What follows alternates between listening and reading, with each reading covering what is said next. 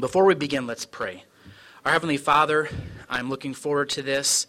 I ask you to bless and help me to be able to communicate in the time that we have. Lord, may our study of Reformation um, be encouraging to us, be educational, um, but also may we gain something spiritually from it. And thank you so much for 2,000 years of your hand on the church. And we we expect, if you don't come, Lord, for many more uh, glorious uh, points in church history in the, in, the, in the days to come. We pray you bless us now in Jesus' name. Amen.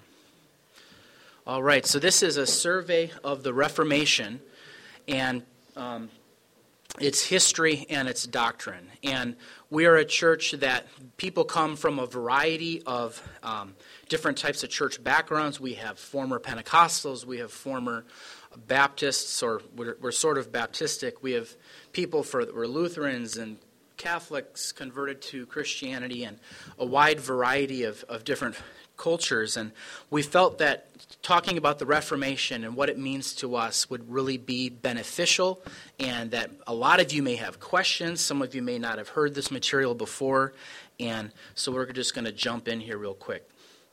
Uh, so here's the outline and plan of attack for our class. But before we get to that, why study history at all? Uh, today, people don't like history, although my daughter's in a classical school, charter school, and she loves history. Um, but why study history? George Santayana, the philosopher, said, Those who cannot remember the past are condemned to repeat it.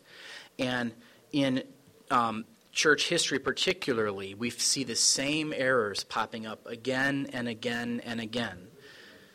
So, why study the Reformation in particular? Well, American Christians seem to suffer from historical amnesia. Most of us operate like nothing existed at all before 1900, or at least before 1776. Uh, so, it's important for us to study this. Another reason would be that remembering church history will safeguard us from error now. And I talked a little bit about that. Um, but we have examples as Jehovah's Witnesses um, they teach basically what Arian believed in the 300s in the Council of Nicaea condemned. Uh, and then evangelicals and Catholics together, if we forget the Reformation, we forget why that's important. That's a very big movement today in the church to blur all distinctions between Catholics and Christians because we're fighting the same pro life cause, right? Um, another reason, and this may be the most important reason to study the Reformation, is that the Reformation was the virtual recovery of evangelical doctrine. And often we are still being blessed because of what the Reformation did. Um, please, if, if anyone can help grab chairs for people that come in late, that'd be awesome. Um, studying the doctrine of Reformation may help us reform the church today and recover the passion that God of for God that characterized that era. And here's kind of a plan of attack. We have 10 lessons. Um, I'm going to be out deer hunting with Craig Anderson on opening weekend for the first time in years. So someone else is going to substitute for the class. I'm not sure who that will be yet. So besides that, we have 10 classes and we end December 16th. So we have 10 sessions. Today we're going to do an intro and overview of church history um, really fast. And then we're going to do the forerunners of the Reformation the Protestant Reformation, Puritanism, and the legacy of the Reformation. So we'll do a big chunk on history, but we'll try to intersperse doctrine and scripture verses and hymns. We sang a hymn from Ambrose, Savior of the Nations Come. It's sort of a Christmas song, but not really. There's a lot of other things. You missed it if you came late. Uh, that was written in the 300s, and we're still singing it today. Um, the doctrine, uh, Reformation doctrine, the big picture, total depravity and irresistible grace. What is that? Unconditional election, particular redemption. Uh, we'll just go through that, and then the other points of Calvinism, um, and then why the Reformation matters today. So we're going to try to have lots of time for questions and answers. Today it's mainly history, so I'm not expecting a lot of questions, and I'm trying to cover a thousand years in 60 minutes. So I don't know if I'll quite make that, but let's dig in here. So, an overview of church history. For church history today, we're going to be looking at approaches to studying history, persecutions, and the spread of the church, church fathers encouraging, defending, and protecting the church, the progressive development of doctrine, and some controversies and heresies. So, um, if I were to ask you what you remember from church history class, um, many of you probably never had one.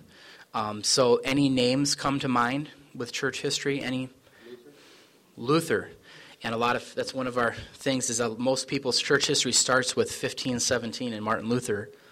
But what about before him? Any any names or figures come to mind? Erasmus was contemporary with Luther, but it has a nice old sounding name. Augustine, Constantinople, the city.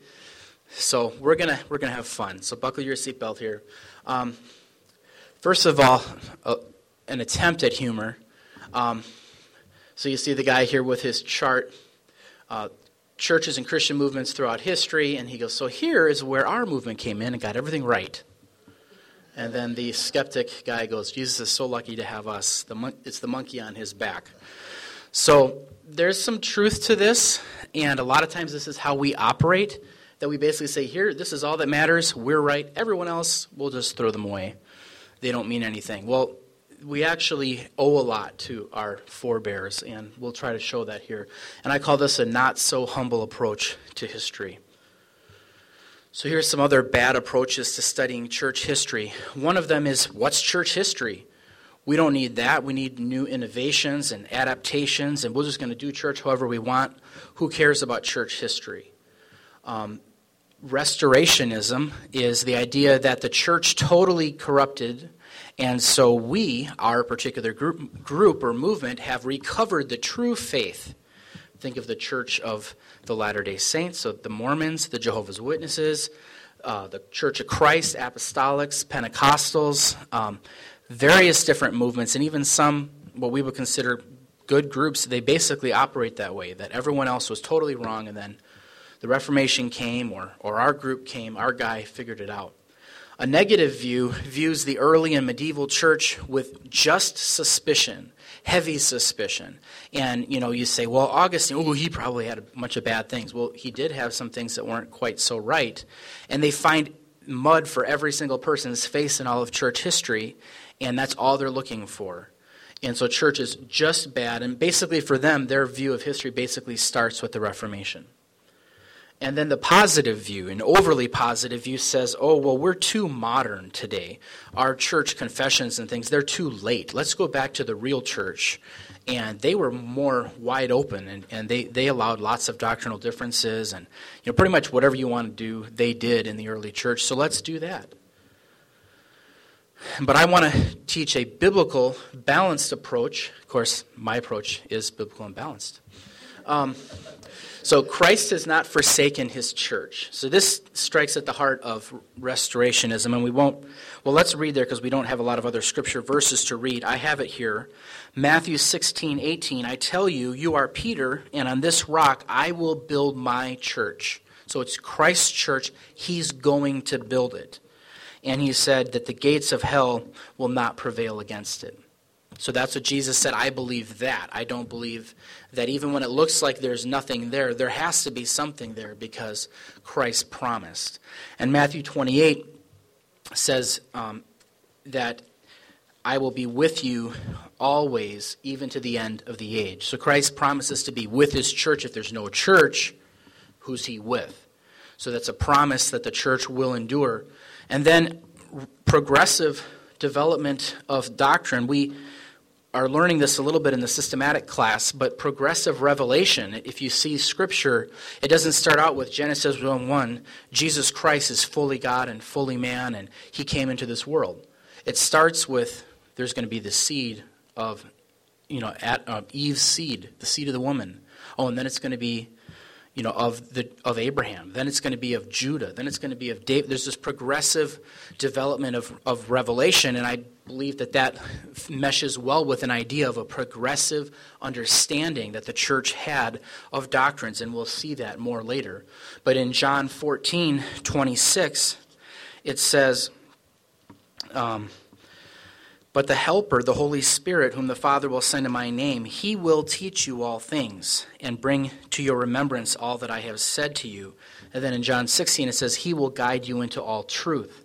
So that is something that was going to happen after Christ went away, and that has been happening and continues to happen. God teaches us and, and has been shaping and molding his church.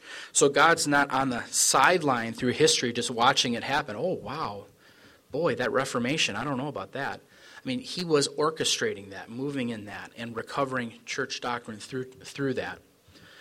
Um, our approach avoids snobbery um, historical snobbery that, well, we know better than them. They're totally wrong.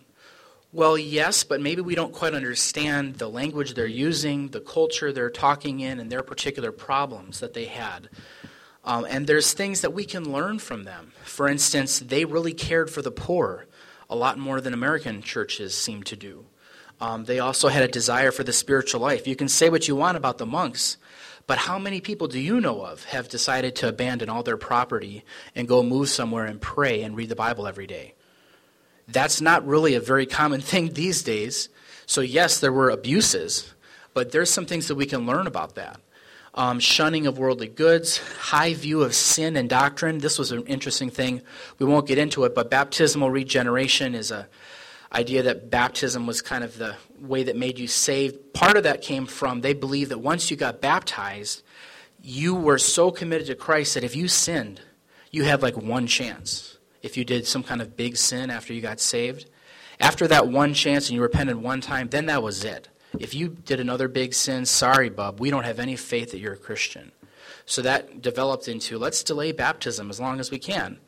Um, for a while, that was one of the ways that, that they were doing it. On their deathbed, they get baptized, and that sort of became the, the last rites of the Catholic Church. So there's error there, but there's also a high view of sin. Uh, and that just really struck me this week, and I, I wish it would have struck me more, and, and hopefully it will. But only one big sin. You know, we take sin for granted. Oh, I can sin whenever I want because I am completely saved, justified by faith.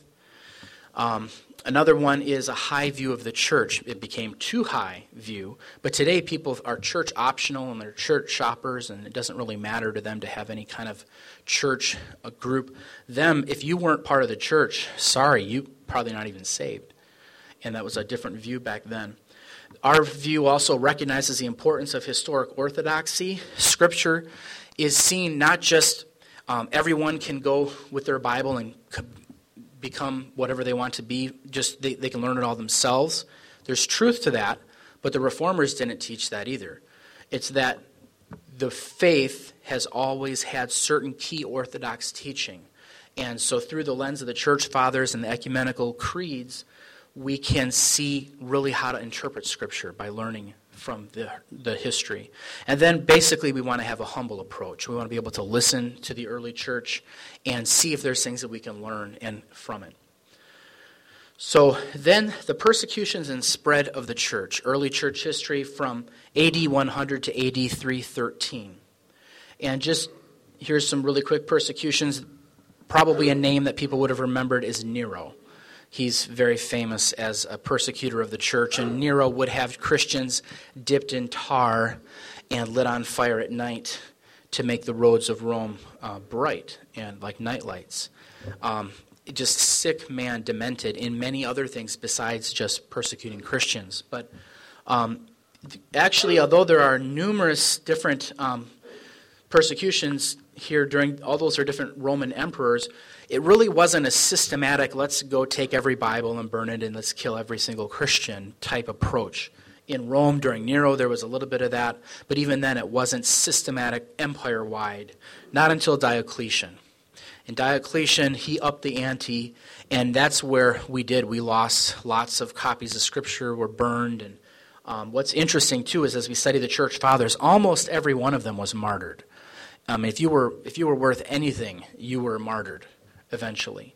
So um, the period of church history, they were hounded. There wasn't, you know, we fault them. They they were they were so off on their doctrine. Well, they didn't have, you know, communication methods very easy. For one, for two, they didn't even have entire copies of the New Testament yet, and then for three, every time they turned around, a Roman soldier was there trying to kill them. So you got to give them a little bit of a break. And even though there was persecution, this, the church grew rapidly. Missionaries, um, such as um, a different guy named Augustine, went to Britain, and others went everywhere, and there was rapid church growth. In the time of the apostles, it says that Mark went to North Africa, Thomas went to India. That's what church tradition teaches. And then uh, Paul did reach Spain according to church tradition. So that's pretty much the corners of the world there. And um, that all happened before AD 100. Persecution accelerated the spread. Tertullian, a man we'll study in a bit, um, said the blood of the Christian martyrs is the seed of the church. Um, so, and it was true that many of the church fathers, many of the key figures, they were in fact Tertullian himself. They, they saw people persevere in faith in the arena, and there's something different about how they died, and that's how that person came to Christ. Numerous testimonies in the church. By the early 300s, it was a slow, gradual growth. There was already about 10% of the population of the Roman Empire were Christian. Uh, still not massive, but that's that's a lot from a little, you know, 1,220 guys in the room there in Acts chapter 1. But there wasn't much time to develop traditions and doctrine as carefully as they could have amidst all that persecution. Then Constantine. Constantine, of whom uh, Constantinople was his crowning achievement, he built that city. But he was an emperor and he was fighting and there was the Battle of the Milvian Bridge. Now, take it for what it's worth. I don't know if it really happened or not, but this is what he said happened, and this is what church history remembers. He's getting ready to um, fight this battle, and all of a sudden in the sky, there's a big cross, and there's a voice that says, In this sign, conquer.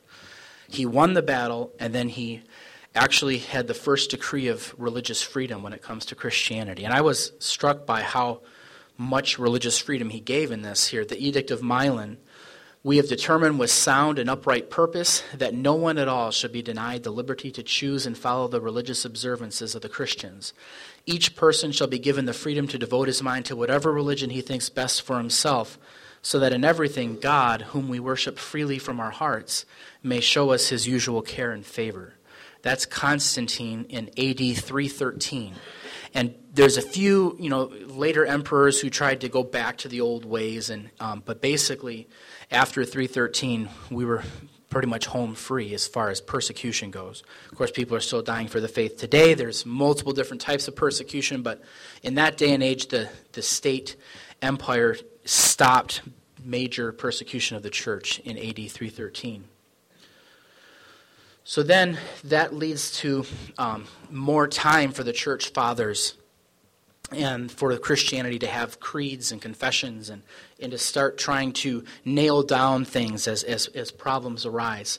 So here's the church fathers, and um, I'm going to get into this later, but uh, one of the ways that things developed as far as doctrine was there would be a, an error, and a bunch of people would start promoting this error, and then a bunch of other people would go, let's this doesn't sound right and there'd be more study of scripture more study and thought together. They'd come together in a council and then they would make a statement rejecting the error. And that was kind of you had to wait for some of the errors to come before you really understood the more finer points of doctrine and that we even see that in acts chapter 15 there was an error there was a church council, and then they made a decision, and after that, that error was silenced. So it, was, it is a biblical pattern. So the church fathers, um, when we're talking about the fathers, before I get into this, we're not bowing down and worshiping them, although some people do pray to some of these guys, and that's not good. But that doesn't mean that they didn't live lives to the best of their ability following Jesus, and that many of them were truly born again people lo- loving the Lord and, and doing what they could in their particular era. So there is a lot that we can learn about them. Um, so, first of all, there's the apostolic fathers. And um, their purpose was to exhort and edify the church. So these guys wrote during the times of periodic persecutions, and most of them were martyred. Um, I know Ignatius and Polycarp and Papias were martyred. And so these men had a desire to encourage and edify and strengthen this new movement of Christianity. Clement is interesting because some of his writings are contemporary with John's writings. They were in the his first letter of Clement to the Corinthians was written in AD 95 or 96. And already in that letter, as well as in the second letter, they're calling, or in, in the first letter, um, he says that Paul's letters are scripture, already in AD 95. And then in the second letter of Clement, we're not sure if it's Clement's letter or not. It's really the first sermon we have that, other than Hebrews is a sermon, but Second Clement is a sermon as well. And in there it talks about the Gospels as scripture too. So already we see a, a, really high view of Scripture with Clement writing to the same church at Corinth. He says, Now pick up those letters that Paul sent you. And remember when he wrote them, you had these divisions and you were following Paul and Apollos. Very interesting. It's fascinating. And, and he said they're Scripture. Pick them up, read them. And, and now you're having this other problem again. So the Corinth needed another letter from another man of God. Uh, of course, not an inspired writing, but very fascinating to read. Ignatius um, was a bishop of Antioch, and I say bishop um, in the King James, you'll find the word bishop in the Bible. It's the word for overseer. Um, so if you see overseer in the modern translations, that's what bishop means. And when I say bishop, these guys weren't necessarily operating like a Roman bishop with a big cone hat, you know, not quite yet. They were basically, you could think of them as pastors, but they were like a senior pastor, a respected pastor of the whole town. And there was, wasn't very many churches necessarily back then. So Ignatius, he um, was captured in about AD 110, 111, and they were taking him to be executed. And along the way, he writes seven letters to different churches well, six to churches and one to Polycarp, exhorting them to be encouraged and to defend the faith and to not give up and it's very moving letters. And it's interesting some of the cities he wrote to Ephesus, Rome, Philadelphia, Smyrna, uh, some of the cities you'll recognize from our studies in Revelation here pretty soon. Um, and then Polycarp was a, the bishop of Smyrna, so the church of Smyrna. I mean, that letter that, that was given to them from John, they probably had a copy of it on, in his possession. Um, and he was a disciple of John the Beloved.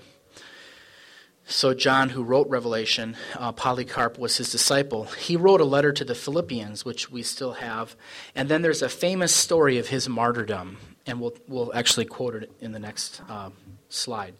Papias was also a disciple of John, and he was a bishop of Hierapolis, and he was one of the fathers. And then there were other influential books widely read at this time The Shepherd of Hermas, or The Pastor of Hermas, an allegorical kind of like a Pilgrim's Progress type thing. Um, it's pretty interesting. And then there's the Didache, the teaching of the 12 apostles. Now, um, the Apostolic Fathers, um, just a little plug, um, you can get them pretty much anywhere. And they were, the back copy of this book from Moody says, What you have in your hand is a modern translation of early Christian bestsellers. And they were. Besides Scripture, they were the, the most widely read books that Christians read. And have you read them? If you haven't, you should. Uh, it's a little bit different, but there's a lot that's in there that's beneficial. And uh, it's, it's, it's worth taking some time to read the Apostolic Fathers. So here's a couple uh, excerpts from the Apostolic Fathers. From the martyrdom of Polycarp, this is his famous statement 86 years I have served him, speaking of Jesus, and he never did me any wrong. How can I blaspheme my king who saved me? And that was as they're trying to get him to recant his faith. So, he, so he's, you know, he's an old man. He doesn't need to be burned at the stake. You know, you should just, you know, re- recant and just don't worry about it. He was burned at the stake instead, faithful to his Lord. Polycarp's letter to the Philippians Paul, who wrote you letters that will enable you, if you study them carefully, to grow in the faith delivered to you. So, already a high view of Scripture. And then, First Clement, I really like this one um, because even today, a lot of people give you a hard time for believing in the Rahab's scarlet thread having typological significance, meaning that it's pointing to the blood of Christ. Well, no one told Clement that it wasn't that way. And he said, By this, Rahab's scarlet thread, they made it clear that it was by the blood of the Lord that redemption was going to come to all who believe in God and hope on Him. So that's from 1 Clement. So that's the um, Apostolic Fathers. Now, uh, a group that's called the Apologists. They were writing a little bit later in the 100s, and Justin Martyr is a famous name. Uh, he was a Christian philosopher, but he didn't have a problem with setting aside philosophy and just going with the Bible. Uh, so, but he was able to interact with the philosophers and defend the faith. And he wrote special apologies, uh, special book length letters to a couple of the emperors, Antonius and Marcus Aurelius. And then he wrote a dialogue with Trypho, the Jew, which is very fascinating to see back in the 150s how the Jews were um, arguing against Christianity and how Christianity had responses to their arguments. And you can read it in Justin Martyr's writings. He was martyred, obviously, his last name comes from being remembered as a martyr. Tatian was a convert of Justin, and he's most famous for the Diatessaron, which in some parts of the church was more popular than the four Gospels, and it really was the four Gospels in running form. It was like a harmony just all in one story. So instead of four side by side, he just basically made one version. Uh, so it wasn't. It was decided that it was not scripture, but it was a very popular uh, book, and it was the life of Christ and very well known in, parts of the church for years. He also wrote against paganism. And then Tertullian is known as the father of the Western theology. He was the first person to use the term Trinity and that we know of. And he wrote against the Gnostic heresy and was also the teacher of Cyprian, another of the church fathers. The polemicists, their purpose was to attack error. So, very similar to defending the faith, and there is some, some overlap between them. But Irenaeus, um, in AD 185, wrote Against Heresies, and it was six books long, and it was just a systematic rebuttal of Gnosticism. And most of what we know of Gnosticism comes from reading Irenaeus and his viewpoint of Gnosticism. And I do apologize, I'm going to probably mispronounce some of these guys' names. So, um, He's also known for his proof of the apostolic preaching. I wish I had more pictures and stuff here to make it more interesting, but I ran out of time. So, Hippolytus was a disciple of Irenaeus. He wrote, uh, he had to one up his teacher, so he wrote Refutation of All Heresies. So, when he finished the book, that was it. Everything was answered.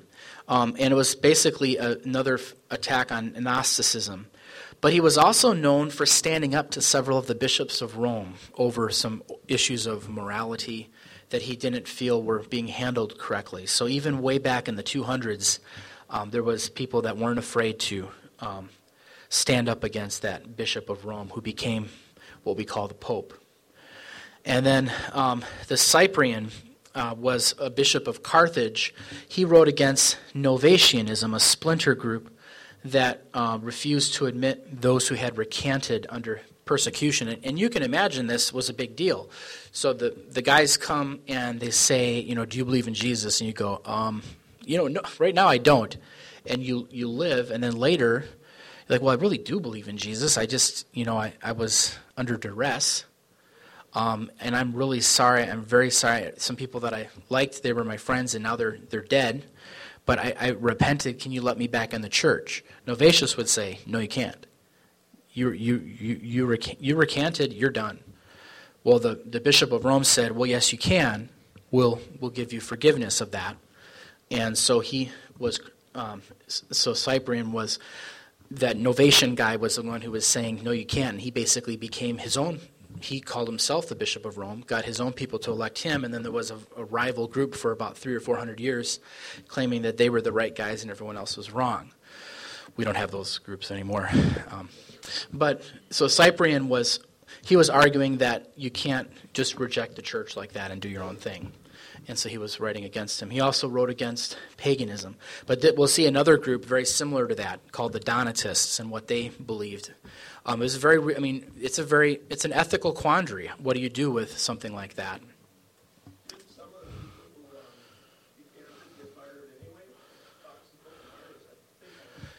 Yeah, and his his his book of martyrs um, may focus more on England um, in the 1500s, but um, yeah, you're right. May, for some people, though, they did survive by recanting. And some people were criticized, like I think even Cyprian was criticized because when they came to Carthage, to hunt for the Christians, he snuck out the back door. And they're like, well, what are you doing? You're supposed to be a martyr. And, you know, so there is a lot of um, interesting scenarios, which they still have in China today and other places like that. Uh, but in our neck of the woods, we don't really even think about that anymore. So that was the polemicists. And then the early theologians. These guys, their purpose, and most of them wrote after that Edict of Milan, although some of them were already starting this before then. And they were trying to develop a systematic method of Bible interpretation. And we disagree with some of the things that they said, but they were trying to um, come to truth. And a lot of them we still hold up today as some of the greatest names of the church. Clement of Alexandria um, was known for the Alexandrian school, and although we don't like his allegorical interpretation method, which his school developed, he was of the opinion that if you were going to be a member of a church, you had to go through at least three years, probably five to six years of intense study in a school. And he taught the school. And that kind of emphasis on doctrine and teaching and mentoring, we don't really see that as much today. But their school was known for that. Alexandria was a center of learning, and they had a, a humongous library um, that unfortunately was destroyed, but had just one of the largest libraries in the world. He did begin to mix Greek thought with Christianity, trying to contemporize things or um, you know, Plato had such an, a big effect, um, philosophy, and trying to um, sort of be able to speak to his culture. He did that, and um, unfortunately, that did dilute some of the truth. And he was one of the inventors of purgatory. So, not necessarily one of our heroes, but he was an influential person. And then Origen of Alexandria, he was probably one of the greatest minds in the world at his time. And there were pagan scholars who were lamenting the fact that he was a Christian because he was just such a brilliant man. They said he wrote something like 6,000 books, or just is just unbelievable.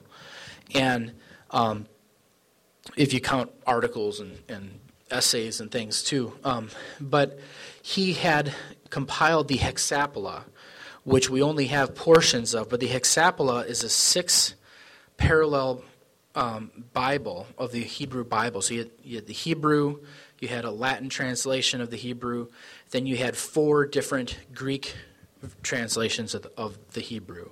And much of what we know about the Greek Old Testament uh, comes from the study of, of Origen. It was a, just an amazing study. Um, but he also wrote the first systematic theology that we know of. Um, but he was also known for some quite fanciful interpretations. I won't I don't have any on the tip of my tongue right now, but some really far out big zingers. Um, pretty amazing. Uh, partly from his allegoricalism. But then um, another guy in Alexandria, about 100 years later, this guy uh, is one of the heroes of the church, Athanasius. And he was known as Athanasius Contra Mundum, which is Athanasius against the world. So we'll see this in the council a little bit later, but when they were defending the Trinity, at one point, it got to the point where pretty much everybody was anti Trinitarian and Arian. They were all, you know, denying the deity of Christ, except for Athanasius. And he was fierce debater, and he would not let up. And so at one time they said, this is, this is Athanasius against the world. But he kept persevering, and eventually the church came to a Trinitarian position, largely because of that one man. And he had a hard time too because he had people that were different emperors were fighting over him and he was exiled and kicked out and he was tricked and captured and all different sorts of struggles he went through in his life and he could have could have just given up that whole fight but thankfully he didn't. Uh, then jerome was a theologian and writer of rome bethlehem and all over everywhere else too. He traveled all over the world but he is best known for writing the latin vulgate. That was his translation. He saw the old Latin Bibles of his day were based on the Greek Septuagint, and he felt that we should go back to the Hebrew. And at the time, even Augustine of Hippo, um, the great Augustine, even he was up in arms um, against um, the new translation because you know you're, you're you're getting rid of the, the Bible. Very much like the King James only movement, there was the Septuagint only movement, the Greek Bible only, and there were actually um, riots, kind of like what they have in Islam today in the East, riots over, I can't believe that Jerome translated from the Hebrew, and part of that was the anti Semitism and anti Jewish flavor of much of the early church. But Jerome did that, and today, of course, we, we, we you know, following Jerome's footsteps in prioritizing the Hebrew over the Greek because it is closer to the original. Um, then, moving on, I did get one picture for you. I just love this picture. This is Augustine of Hippo, and I'll take time. I think I have time to tell a little tale about his conversion. Um, Augustine, you can read his writings as well. So another plug is if you want a fascinating reading, um, it, I did it on audio, but his, his book, The Confessions, which is an autobiographical narrative of his time before Christ and his conversion and his time after Christ. And um, he's very candid about some of the sins that he dealt with and a very, very interesting way of writing. And he constantly is praying to God for his favor and grace. And just a very interesting book that stood the test of time. He's also known for the City of God and his um, doctrinal um, jewel called On the Trinity. Um, but this is a picture of him reading and I'm not sure if it's of his conversion, but his conversion experience is very interesting. He'd been struggling with sin, and basically, he would notice that the, um, the celibacy of the priests. He had a mistress for years, and he knew, he somehow knew, that if he was going to become a Christian, he had to give that up. And that was hard for him. And he was battling with other things as well. And he had been coming progressively to an understanding of Christianity and the truth, but was just, you know, not really converted yet. And um, so he was discussing something with some friends, and he was sitting on a bench just, and he happened to have the book of Romans next to him, of all things. Um, but he, he had that, and he was sitting there on this bench in the park, and he heard some kids playing. And the kids voices in kind of a sing-song voices. They were saying something like, Tolle lege, tolle lege, almost like a little song. And tolle lege, I'm not sure if I'm pronouncing it right, says, take up and read, take up and read. And he said later that he, he never remembered any kid's song, take up and read. But it was, he took it as a divine message. And so he took up the Bible and read. And what he did is he did what you're not supposed to do. He took the Bible, he just randomly opened up and pointed a finger at a, at a page. So he took up, he read, and it was Romans 13. Another verse we can look to. Romans chapter 13. Romans 13 and verse 11. Besides this, you know the time that the hour is come for you to wake from sleep, for salvation is nearer to us now than when we first believed. The night is far gone, the day is at hand. So then let us cast off the works of darkness and put on the armor of light. Let us walk properly as in the daytime, not in orgies and drunkenness, not in sexual immorality and sensuality, not in quarreling and jealousy, but put on the Lord Jesus Christ and make no provision for the flesh to gratify its desires. And that converted him. He said he, his whole heart filled with joy and belief in, in, the Lord, that he wanted to repent of his sin, and that was where he points as the, the moment of his conversion. Uh, tolle lege, take up and read. So, um, before Augustine, we'll talk about Ambrose, who was actually Augustine's first pastor, um, and who was a very well uh, respected preacher. And he was the Bishop of Milan, and very interestingly, he basically wrote so much stuff, and he wrote about all the controversies and wrote about what everyone else had said before him that pretty much everyone in the church years down the road all the way to the reformers everyone goes to ambrose to find out what was happening so he's one of the most well-read um, church fathers today very influential and we if you didn't come early you missed we sang a song written by ambrose so there he is 385 you know right around that time frame we still sing a song written by Ambrose Savior of the nations, come. He wrote many other songs. He championed congregational singing in a day when chants and choirs were starting to take over and liturgy and all this stuff. And he's like, wait a second, the congregation needs to sing too. And he didn't just say that, he also wrote numerous hymns. And if you go to cyberhymnal.org, you can look him up, and there's like a list of like 25 of them or something that we still remember. And so he was known for his hymns. And then Augustine, um, he was the most widely read church father. He is the father of the Roman Catholic Church, but he's also the father of the Protestant Reformation. It's pretty interesting, but his views of salvation and justification and election are exactly what Martin Luther and, and John Calvin and all the reformers uh, went with, but his views on the church developed into the church being so important that you have Roman Catholic, Catholic doctrine. But he was just a brilliant mind, um, but he was a very zealous Christian and uh, just a man of God. He did not want to become a public figure. He would rather just go somewhere and read. But he got to Hippo and they said, No, no, no, you can't be a monk. We need you to be the, the pastor. We need you. There's controversy. We need you. And so he was thrust unwillingly into church leadership. Uh, and he wrote things that put his neck out on the line, but he did because he had to counteract error. And he's best known for those books that I talked about already. And then John Chrysostom of Antioch and also Constantinople for a time. He was well known for his preaching, and he was the father of grammatical historical interpretation. So, as opposed to Alexandria, the Antioch school, the Antiochene method of interpretation was more literal, emphasizing the literal sense versus the fanciful allegorical sense.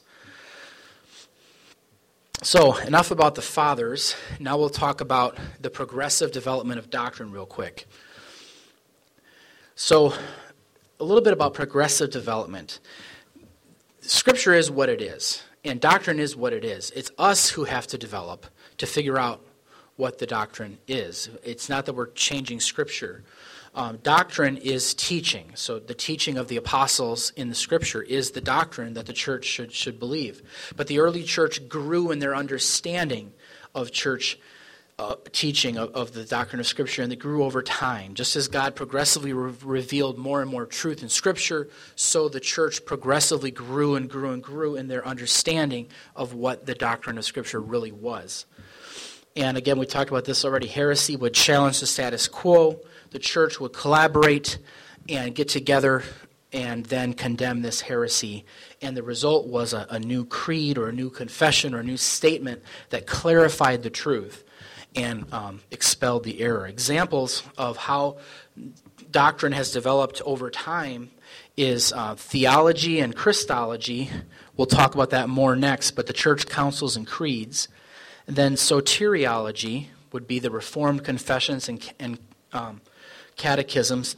They really, we really developed our understanding of salvation much more scripturally um, in the Reformation. Ecclesiology, after the Reformation, we dealt with church and state issues, and so denominations came out, and uh, there was a more understanding of, of ecclesiology, not necessarily that the whole church agrees on it, but a, a greater understanding of the importance of that. And then eschatology, again, the whole church doesn't agree on eschatology, but with the Niagara Bible Conference and the fundamentals of the faith um, in the early 1900s, they solidified some of the main key points of Orthodox doctrine on eschatology that there's a literal second coming and the, um, things like that. There's a judgment of, of the wicked and eternal bliss for, for the redeemed. Uh, so there's still, you know, development happening and, and talk through different church groups in eschatology today. Bibliology is the same way. We didn't really, it was just assumed for so long, and then error came in the high, high criticism and, and denials of inerrancy, and so then with that, there's, there was various different statements, but in 1980 or 79, I can't remember, there was a statement called the Chicago Statement on Biblical Inerrancy, which today is still one, one of the latest examples of a church council, if you will. It was an evangelical gathering and a statement. I could have put on there the Council of Biblical and Manhood and Womanhood is another issue that is not as widely accepted as the Chicago Statement, but that is basically defining inerrancy in the presence of error. We didn't really have these errors before, so we have to deal with it today. So, this is just a real quick slide. I won't spend a lot of time on this. This is the development of acceptance of Scripture, and we talked about it in the systematic classes, but it was over time. So in 100, we had all the collections of Paul's letters were already around. Collections of the four Gospels were around by 150. In 200, there was um, a canon from the Church of Rome that included most of the New Testament, but it included a couple letters that were not what we consider the New Testament. And then by 250, no one was accepting as the, as the New Testament any letters that were not New Testament letters. But there were still some that were disputed. So disputed, and then at this time there was still these other letters that were being disputed. But then in 300, pretty much no one's talking about those other letters anymore. And they're just talking about the New Testament letters and trying to figure out which ones. And they're well known, but they're still disputed. And then by Athanasius' time, uh, he was the one who wrote the first list of the 27 books of the New Testament that he used and accepted as canonical was from a letter of his in AD 367. And that's the entire New Testament. And then it clearly to excluded all these other letters. And in 397, the Council of Carthage ratified that, and the churches together agreed. And it's basically east and west and north and south and all these distances and all of that and the persecution. So it's not that 397 comes along, you must use this as scripture. Here you go. And it's church made. It's that over time it became very apparent and everyone agreed that the, the, the New Testament is what it is. Then major church councils. Um, this is very interesting. So these are the ecumenical councils, which means east and west and just a widely attested, lots of people came there rather than like a little council just in one area. And so, first of all, you have Christ is fully divine against Arianism, Council of Nicaea. Then he's fully human. So there was kind of the error swung. Well, maybe he's not really human then. Uh, Council of Constantinople. And then Christ is a unified person 100% man, 100% God in the same person, the hypostatic union. That's the Council of Ephesus. And then Christ is human and divine in one, in one person. So unified, and now he's human and divine completely in the Council of Chalcedon. So just you can tell there's this kind of struggles. Well, if that's this, then this, and so it took a while for them to get clear on the teaching. And so here's some of the creeds, and this this will be an example. So the Apostles' Creed around AD 300 doesn't really hone in on Trinitarianism very much. It just says, "I believe in God the Father, Almighty, Maker of heaven and earth, and in Jesus Christ, His only Son, our Lord, conceived by the Holy Spirit, born of Mary, suffered under Pontius Pilate, crucified, died, and buried." And then on the third day he rose, he ascended into heaven, sits at the right hand of God, and he will judge the quick and the dead. I believe in the Holy Spirit, the Holy Catholic Church, that just the word Catholic means universal or wide, doesn't mean Catholic doctrine. And then the communion of saints, um, the forgiveness of sins, resurrection of the body, and life everlasting. And today, pretty much everyone who claims to be a Christian will accept this creed, the Apostles' Creed. But as we come to Chalcedon on the other end of that series of councils, now we have a much more uh, precise definition. So um, I'm not going to read the whole thing here, but he's um, the same perfect in Godhead, also perfect in manhood, truly God and truly man, consubstantial with the Father according to the Godhead, consubstantial with us according to the manhood, and all things like unto us without sin, begotten before all ages. Uh, and he was born of the Virgin Mary. He's uh, Christ's Son, Lord, only begotten, to be acknowledged in two natures, inconfusedly, unchangeably, indivisibly, inseparably. The distinction of natures doesn't take away the union, but rather each nature is preserved. You can tell this is very precise. And that's, we, we believe, the Chalcedonian version of Christianity, of, Trin- of Trinitarianism. And there are some churches today, oneness Pentecostal, apostolic churches, uh, some of my, I like Phillips, Craig, and Dean, but they're, they're uh, oneness uh, Pentecostals, and they don't believe in the Trinity. They believe in modalism, and we'll talk about that. So, real quick, buzz through on the controversies and the heresies.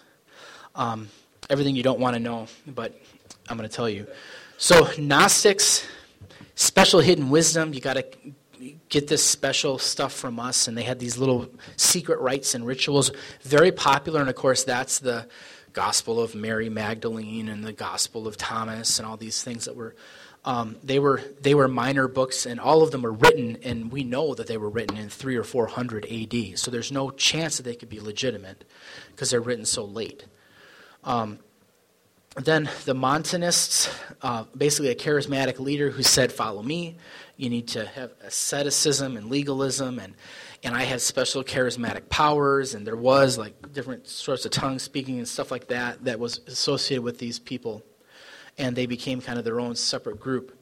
And then the Monarchians, this was part of what those creeds dealt with the idea that the only true personality in the Trinity is God. And this developed into modalism.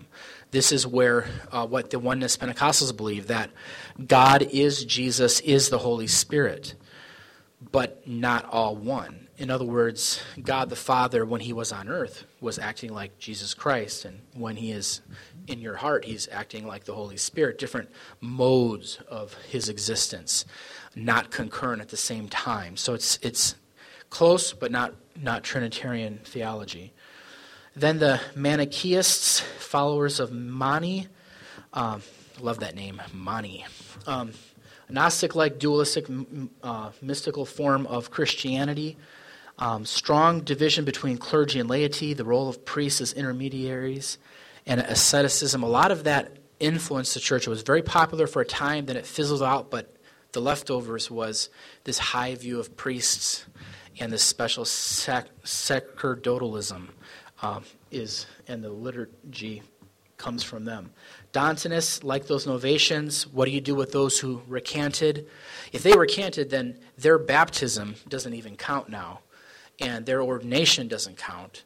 So this gets into very much like the Baptist bride movement today that, well, you were baptized by him and he recanted, so therefore I can't accept your baptism. You have to come get over into our church. And um, Augustine wrote against them. Arians, this is what Nicaea dealt with. Arius denied Jesus' full deity. Nestorians said that Jesus didn't have two equal natures. And then there was another group similar to that. Macedonians rejected the full deity of the Holy Spirit. All of this the councils figured out. We'll talk more about this later, but uh, next time. But Pelagius, um, Pelagians followed him. He taught that man had such free will that uh, he wasn't affected by original sin, and if he chose to, he could be holy, and that there were holy people who weren't Christians that just had never sinned, and that they would be in heaven too. And uh, man just needs some education and some help. And he was reacting against some problems in his day, but uh, the church condemned that view uh, siding with Augustine. But then they sort of went halfway towards that as the medieval theology developed. They took a moderate Pelagian view called semi Pelagianism, and we'll talk about that next time. Then, real quick, the rise of the Roman Church. Uh, the, the Bishop of Rome, at first there was Rome, Alexandria, Antioch, and then later Constantinople, the New Rome. These were like the prominent big big guys. And then eventually it became rome and constantinople are the two big guys. And then it became we don't agree with you and you don't agree with us. And so there was the split east church and west church. And so gradually the pope came. And so depending on who you read they'll say people in the 200s were the pope well they weren't called the pope then they were just the bishop of rome it wasn't until around the 400s that the pope as we know it came about. But interestingly enough, Gregory the Great was a pope that even Protestants uh, respect. He was an amazing man um, who did a lot of great things for the church. And although he also solidified the papacy, but he didn't want it at all, but they made him do it. And he uh, worked to reform the church, worked to help the poor, worked to send missionaries everywhere. So he really was a great man of God, but he also, on, the other end of that, when he gave the keys to the next guy, you know, it started going downhill from there. It's like one of those things that if you have the right person in the right place, he can do great stuff, but it doesn't always work with other people. Um, and then more spreading, even as Islam started encroaching is Christianity was spreading all over Europe, Russia, Hungary, um, Britain, France. All these pagan tribes are being converted to Christianity through missions, and it's just an amazing story. Um, and then we'll talk more about this later um, when we get into the forerunners of the Reformation. But there was splits and schisms, and Uh, we talked a little bit about that, but we'll skip that and just go into the forerunners of the Reformation, the, the decline of the church, and then the different bright lights during it that get us ready to talk about the Reformation. So, thanks for coming. Any quick questions um, or any comments before we close? Yes, Mary. I just have a question. Is any of this going to be available on your? Yes, the church website. I'm going to have it available on PowerPoint and um, the MP3, hopefully. I'm not sure how the recording will turn out, but we'll have it on there. All right, so let's pray. Our Heavenly Father, thank you for the benefit of history, that we can see so much clearer now, uh, having seen all the error and things that went before us.